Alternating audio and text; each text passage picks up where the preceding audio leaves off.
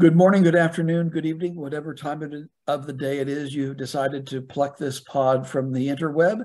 Uh, welcome to the Tulsa World Scene podcast, which we have um, uh, somewhat cheekily uh, named Fred for fairly random, entertaining discussions. Um, I'm joined, uh, as always, by my colleague, the lovely and talented Jimmie Tramel. And we are joined today by um, our newest member of the staff, uh, the even lovelier and probably even more talented uh, Lydia. I'm sorry, your last name just a bit. Was it Frazier? Fletcher. Fletcher. Lydia Fletcher. Pardon me. I'm, I'm remember, remember Irwin Fletcher from Fletch. there we go. Line of journalists. Okay. Well, I, exactly. A long well, line of Fletcher journalists. Well, that's that's uh, one that's one thing I want to I I, I want to ask because um, you know, Jimmie and I have heard, you know, for the last how many years that quote print is dead or dying and and the like. Um, what uh, for you? What what's what's the appeal of wanting a career in, uh, if if that is the case, print journalism? I mean, I love print journalism. I think there's so much value to seeing words on a page. And obviously, you know, photo and video can support that. But a lot of times, like news writing and feature writing, uh, allows the author and journalist to like show off their writing talent. I think like whenever you're like a writer, you tend to view things in like motifs and when you're doing interviews, you tend to just kind of notice a similar imagery or something like that and can play with it through the story. And I think it just takes like a certain kind of writer to do that. Uh, I am not a fiction writer at all. I could not do that in the slightest. And so I really gravitated towards like journalism and just telling people's stories.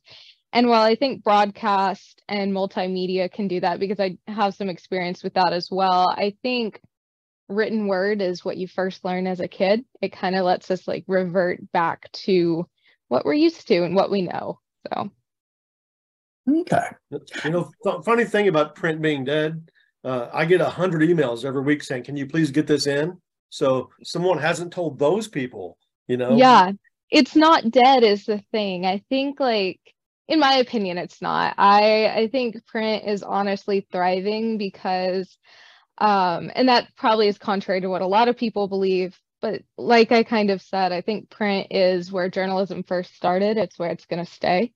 Um, you can't, you know, it's been around for centuries. You can't really break that. So. Well, I, have always thought, um, I, I, can't remember who said this to me, but I thought it was a very wise or, or, or astute observation that if you want to uh, keep newspapers and magazines and the like alive is uh, market them, especially to uh, younger generations, as being retro, because that has a, a, a, a, popular connotation. Yeah. Um, uh, it, it, it's, it, it's the new vinyl. Exciting. Exactly. Exactly. It's the new vinyl. And I'm a big vinyl collector. So if I market it as it's the new vinyl, I mean, I feel like that honestly could get people into it. I think like I work in radio as well. So I'm the station manager for my college's uh, radio station. And that's viewed as retro, like having a radio show and having like a radio hour. And then I feel like if the newspaper on campus and newspapers in general like pushed that kind of retro narrative, a lot of people are going to be like into it more. Um, because it is kind of hard to hook the college kids into reading the news. They don't they don't want to read. And you know, sometimes I fall in that track, but I think I like the retro idea a lot. Well, since you uh, mentioned your college radio uh, background, let's give let's let you do a proper introduction for yourself. Um, okay. tell uh, readers and listeners uh, your name and uh, your educational background and where you came from. So my name's Lydia Fletcher. I'm a senior at the University of Arkansas in Fayetteville. I used to go to Belmont University in Nashville, but over the pandemic decided I wanted to be a bit closer to home. So came back to Arkansas. Um, I grew up in Northeast Arkansas originally, got into journalism in high school because um, my brother did it for one year and he really liked it and one of our favorite teachers taught it and then the year I did it they changed the teacher. And you know so didn't get to have that experience but I still ran the newspaper that year. It was up and coming. And then once I got to college I was like I think I want to do this um, for the rest of my life. Like we'll see. We'll give it a good try and I really enjoyed it I decided to shift from um, print like just you know daily newspaper stuff whenever I transferred colleges, I got into radio and then subsequently into the magazine there. So I've kind of been doing some more long form feature stuff, but uh, I do a lot of music writing. Obviously, being, you know, having a radio show kind of allows you to interact a lot more with artists and such. So I really love that. But honestly, um, got a semester left in college, so we'll see where I go from there. I'd love to have a career in print. So Okay. Oh. All right. Well, that's uh, we're we're very pleased you want to have a, have have have a career in print. I know that uh, you were chosen for uh, the scene section. Um, were we where what, what what was what we do in the scene section what you were hoping to be able to do during your internship here with the Tulsa World? Yeah, absolutely. I feel like I I can cover hard news when I need to. Um, my partner was like, "You're a little too empathetic for that." I think like it would, I think it would start to get to you, and I feel like that's partly true. But I also feel like sometimes you don't realize the stories you're getting yourself into whenever you're maybe doing event coverage or doing, you know, a profile on someone. People are willing to share like heavy things sometimes, and I feel like I do have the ability to do that. And I genuinely enjoy when people share their lives with me. Um, and I also just love, I, I'm a foodie, despite, you know, not being able to eat one of the most common foods in the world, wheat. Um, I'm definitely still a foodie and I love music. And so what y'all do is definitely up my alley, um, especially now that I kind of also get to do some multimedia stuff. That's new-ish to my portfolio, but I'm definitely excited to get the chance to practice and publish more of that.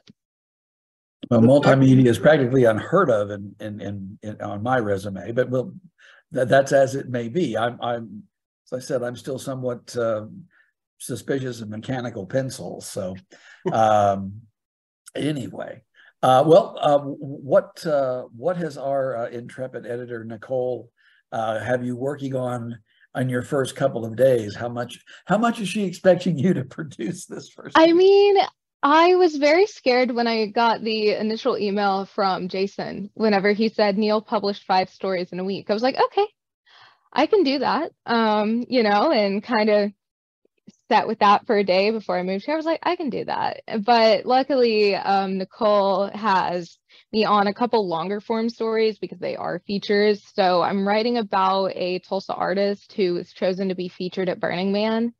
And then um, I'm writing on Meals on Wheels of Metro Tulsa and kind of talking about the impact they have, as well as kind of some of the um, financial needs they have because their needs have increased almost 200% in the last five years. Um, and so we're talking through some of the whys of that, as well as like if people read it and are encouraged to get involved, how they can, which I think is a really awesome part of journalism because we're at least able to put in this is how you can get involved if you're interested in the kinds of stories featuring nonprofits or featuring different organizations can allow you know whoever reads it to know that there are services out there that could either benefit them or that they could like volunteer with when i hear so, that you start, started off at belmont when i think of belmont i immediately think music in nashville so yeah.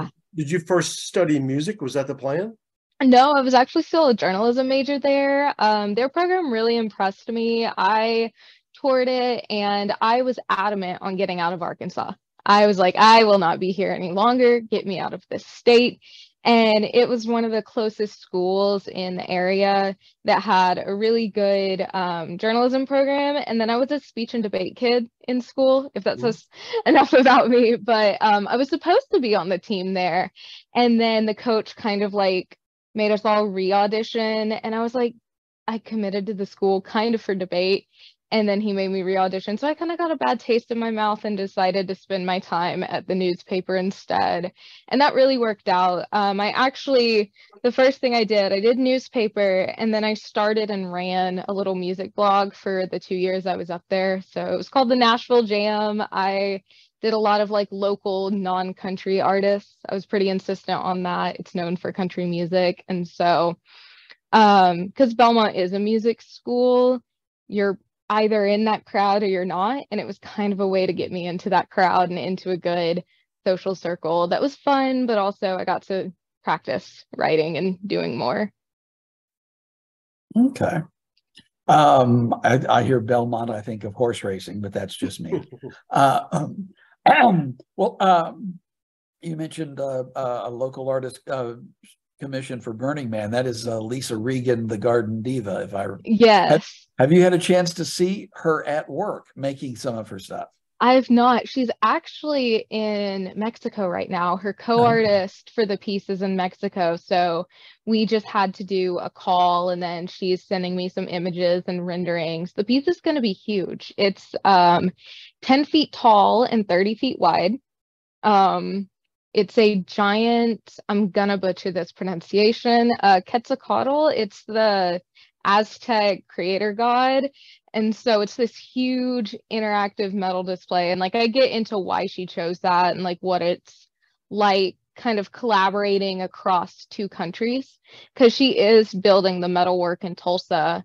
And so it's I get to go see the studio, I believe, in July and get some okay. video of that because she said the phrase plasma torch and i was like yes. i need to know what that is i need to see it's, that in action it's an amazing it's an amazing thing to watch um, because it's something that's like you know a thousand degrees and you know looking at it it's a scary thing and she's whipping it around like like it's a golf pencil you know she's so attuned to how how to do it, and her stuff is you see her her, her work all over town. Um, in fact, I I'm staring at one of her pieces right now. So um, uh, yeah, it, it, it should be it should be a lot of fun. Well, speaking of of, of local creators, uh, Jimmie, you've got some something coming up Friday about uh, a, a, local music artist. Yeah, Corey Kent from Bixby had a great uh, big hit last year, Wild as Her. Uh, that song is going to be on his new album, which was released last Friday. It was the busiest week of his life. He played uh, the Grand Ole Opry. He wrote some songs. He uh, was doing all the promotion for the album and including uh, talking to us. And he will tell us in Friday's Tulsa World why he named this uh, album Blacktop. So it's kind of his uh, journey over the last few years. Okay. Well, I've got a couple of uh, short things about uh, two festivals that are happening, uh, one in Oklahoma City, one in Tulsa and Bartlesville. The Oklahoma City one is the Dead Center Film Festival. That uh, this is its 23rd year. Uh, more than 180 films, uh, long form features, long form documentaries, short subject, feature, and documentary are going to be shown, including a number of Oklahoma uh, made films, including um, oh dear, and and and and with Oklahoma ties. There's one, uh, Jimmie, you might remember.